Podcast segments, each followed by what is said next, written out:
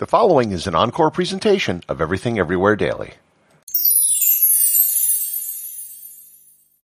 Johannes Vermeer was one of the greatest painters of the Dutch Golden Age. Unlike many of his contemporary painters, however, he didn't leave a large body of work behind. The paintings he did create have left experts in both art and technology wondering if he didn't have a secret that helped him with his craft. A technical secret, not necessarily an artistic one. Learn more about Vermeer and the question as to if he and other painters used optical devices to help them paint on this episode of Everything Everywhere Daily.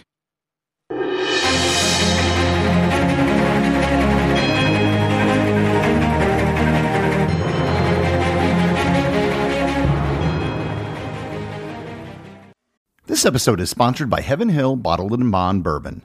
I recently had the chance to try Heaven Hill Bottled in Bond, and I can attest to its exceptional aromas with hints of caramel and vanilla intertwining with its oakiness, which provide a well rounded flavor profile. Taking a sip is akin to experiencing a piece of bourbon history firsthand. Heaven Hill Distillery may be America's most quintessential bourbon distillery. Established in 1935 after the end of Prohibition, the distillery was established by the Shapira family and has remained a family owned distillery to this day. In 1897, Congress passed the Bottled in Bond Act, which set forth strict rules for any bourbon labeled bottled in bond. Heaven Hill Bottled in Bond bourbon goes beyond the stringent requirements of the law by aging its bourbon for seven years, not four. The end result is a gold medal winning bourbon that truly stands out. Available nationally, look for a bottle at your local store. Heaven Hill Bottled in Bond. Heaven Hill reminds you think wisely, drink wisely. This episode is sponsored by ButcherBox. Summer is right around the corner, and that means cookouts. No matter what your preferred food is for a cookout or a barbecue, ButcherBox can help you make it the best. If you want to serve up some hamburgers, ButcherBox has grass-fed ground beef to make the perfect smash burger. Want to cook up some steaks? Well, ButcherBox has that too, with some of the best cuts of steak such as New York strip, ribeye, and filet mignon. Do you like grilled chicken? Well, ButcherBox has some of the best pasture-raised chicken that you will find anywhere. And if you really want to wow people at your next cookout, you can try grilling some of their wild caught salmon on a cedar plank. Sign up at butcherbox.com slash daily and get a special deal. ButcherBox is offering my listeners a free for a year offer plus an additional $20 off. You can choose salmon, chicken breasts, or steak tips free in every order for a year. Sign up today at butcherbox.com slash daily and use code DAILY to choose your free for a year offer. Plus, get $20 off your first order. Johannes Vermeer, hereby known just as Vermeer, was born in 1632 in Delft, Holland. He was born to a middle class family, and as far as we know, he was born, raised, and died in Delft, never traveling beyond the Netherlands. We don't know a lot about his early life, but we do know that his father was an art dealer and the owner of an inn, and when his father died, Vermeer took over his father's art business. We know he was born a Protestant and married a Catholic woman, and then converted to Catholicism before his marriage in 1653. His career as a painter is much more ambiguous, and this is where the mystery of Vermeer begins. Most painters from this time period were members of a local painters guild and would have been trained by a local master painter. While we like to think of these great painters as tortured artists, in reality, it was mostly a job. Painting was a business, and they were hired by clients to paint. Perhaps the analogy isn't quite apt, but in many respects, they were like the photographer you'd hire at Glamour Shots down at your local mall. A painter from this period would proudly declare who trained them because that training would be part of their pedigree. It is what they would use to convince a buyer that they were worth hiring. However, we have no clue who trained Vermeer.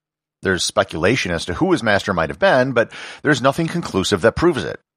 We do know that in 1653, at the age of 21, the same year he got married, he joined the Guild of St. Luke, which was the Painters Guild. The Guild of St. Luke was the name that most painters' guilds used throughout the Netherlands and sometimes in Italy. Here is the other odd thing about Vermeer. He didn't really paint that much, or at least there aren't as many Vermeers which are around today. A 19th century list attributed 66 paintings to him, but there are only 34 that exist today which have been authenticated as Vermeers. To put this into perspective, Rembrandt was a Dutch painter who was a contemporary of Vermeer, and there are 324 paintings attributed to him, almost 10 times the number. So, Vermeer really took his time to create a painting, and more on that in a bit. There are other odd things about many of Vermeer's works. Many of his 34 paintings are all set in his house. And not just in his house, but in the same corner of his house with a north facing window on the left side of the painting. The paintings just rearrange the furniture, settings, and models. Go and look at some of his paintings online, and you'll notice immediately that they show the same corner with a window, or they look to be illuminated from the same direction if they don't actually show the window. Finally, and this is the thing that really kicked off the controversy, his paintings are very precise. Very precise. He actually painted individual threads in rugs and cloth. Very tiny elements and background objects were captured with remarkable detail. His paintings are almost photorealistic. Over time, many experts began to notice some very small errors in his paintings. There are some small parts of some paintings that appear to be out of focus, and there are some lines that appear to show chromatic aberration. These are problems that don't usually appear in paintings. These are problems that normally appear in cameras. The issue came to a head in 2001 with the publication of a book by British painter David Hockney and American physicist Charles Falco. They argued the level of realism achieved by some Renaissance and Baroque masters couldn't be achieved by just eyeballing a scene. They contend that the secret to Renaissance and Baroque paintings was the use of optical devices which were well known at the time, including the camera obscura, the camera lucida, and curved mirrors. This became known as the Hockney-Falco thesis. Here I should probably explain exactly what those things are. A camera obscura is actually a really simple device. The phrase is Latin for dark room. Basically, if you're in a dark room that has a pinhole that lets light enter, that light will be projected onto the opposite wall displaying whatever scene is outside the pinhole. However, it would be displayed upside down and backwards, and usually quite faint. The camera obscura effect was documented as far back as the 4th century BC in China, and it was probably well known before that. A curved mirror is something you're probably familiar with. You might have one in your bathroom. It can magnify an image and also reverse the image depending on its distance to the object. Finally, a camera lucida is also a very simple device. It's just a mirror on an arm that shows the image of an object in the mirror, but you see it as you're looking down on the mirror at about a 90 degree angle to the object. By constantly moving your head back and forth, you can draw what you see in the mirror on a paper or canvas below it. There were two major critiques of the Hockney-Falco thesis. The first came from art historians, and to be honest, it really wasn't a very good critique. It basically consisted of, yes, artists could have done this without optical tools because they were great artists, and this whole theory takes away from their greatness. It was pretty lacking in facts. The second critique was more substantial. David Stork, a professor at Stanford, noted that trying to copy a camera obscura image would be too difficult because it's upside down and because the image was too faint. Another art historian, James Elkins of the Art Institute of Chicago, also correctly noted, quote, the optical procedures posited in Hockney's book are all radically undertested, and no one, including myself, knows what it is really like to get inside a camera obscura, end quote. Well, enter into the story Tim Jenison. Jenison wasn't a painter or an artist. He was a technical guy who created one of the first companies which made products that did video editing on computers. He didn't know art or paintings, but he did know quite a bit about imagery production, albeit on computers. He read David Hockney's book and became obsessed with the idea of Vermeer and other painters using a camera obscura to create their work. Jenison decided that he was going to put the theory to the test by creating his own Vermeer. He traveled to Europe to study Vermeer's paintings in person. He talked to art experts. He even got a special audience to view Vermeer's The Music Lesson in Buckingham Palace. He then set out to recreate the scene in Vermeer's music lesson, he rented space in a warehouse in his hometown in San Antonio, Texas.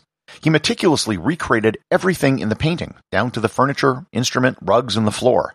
The only thing he cheated with was the stained glass, where he used plastic instead. He then set to work creating the optic system which would let him paint the scene. He found that David Stork's argument about painting directly from an image from a camera obscura was basically correct. It couldn't be done.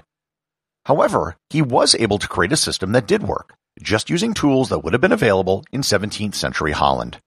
He put a small lens in the pinhole of the camera obscura. This was known at the time to create a sharper and brighter image in a camera obscura. And guess what country was the 17th century leader in lens crafting? That would be the Netherlands. He also set up a concave mirror on the wall that the image coming through the pinhole was reflected onto. That image was then reflected onto the camera lucida, which sat above his canvas. He found that by using one lens and two mirrors, the image as he saw it in the camera lucida was right side up. Moreover, by doing some small practice painting with the camera lucida, he found how easy it was to get almost perfect color reproduction. He just adjusted the color in the painting until the edge of the mirror in the camera lucida disappeared, and he couldn't tell where the mirror ended and the image began. While he was working on this, he happened to be in Las Vegas, where he met his friend Penn Jillette of the magic duo Penn and Teller. Penn told him to stop everything and that they were going to make a documentary about what he was doing. And that is exactly what they did. The film is called Tim's Vermeer, and it's available on Amazon Prime if you want to check it out yourself. It is actually a really interesting documentary. Jenison then set to work for eight months copying the scene he set up through his device. Again, he had no real prior experience as a painter and didn't even really know how to use a paintbrush properly or mix paints. He would spend a few hours every day painting the scene millimeter by millimeter. He basically became a human camera, slowly reproducing the image that he saw through the mirror and the lens with paint. In the end, what he created looked astonishingly like a Vermeer. It took a really long time, but it worked, and it was done by someone with no real skill as a painter. Tim Jenison's painting showed that the Hockney-Falco thesis was very plausible, and it also explained many things about Vermeer. It explained why so many of his paintings were all done in the exact same spot. It was because that is where he had set up his camera obscura.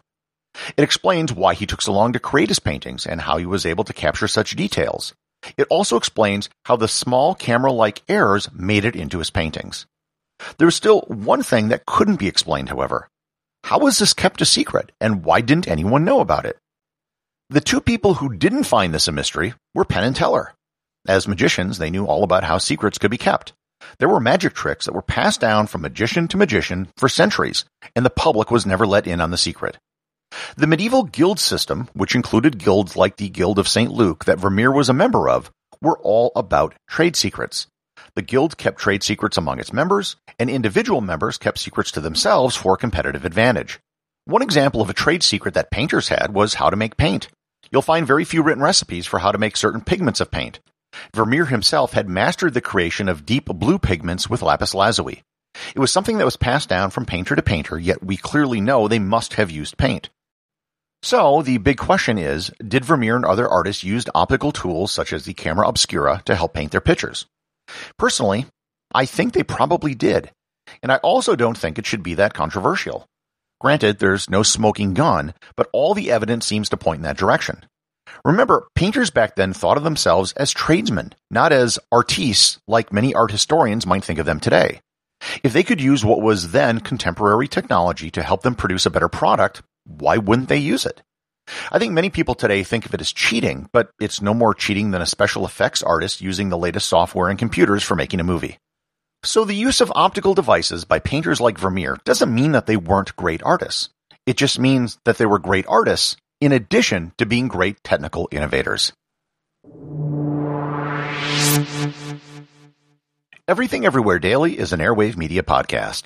The associate producers are Thor Thompson and Peter Bennett. Today's review comes from listener Ben Dressel over at Apple Podcasts in Germany. He writes, This is absolutely and completely beautiful knowledge in short and simple portions. The title says it all. Learn so much in a short time about things you thought you knew and stuff you never heard before. Sliced bread, the number of the beast, or potatoes. It is presented in perfect rhythm with a smooth voice and with delicious facts. I love and warmly recommend it. Dankeschön, Ben. I think you're my first review to come from Germany. It's a country I have traveled extensively in, visiting every state and every World Heritage Site. And if you haven't guessed it from my name, I also have German ancestry. Remember, if you leave a review or send in a question, you too can have it read on the show.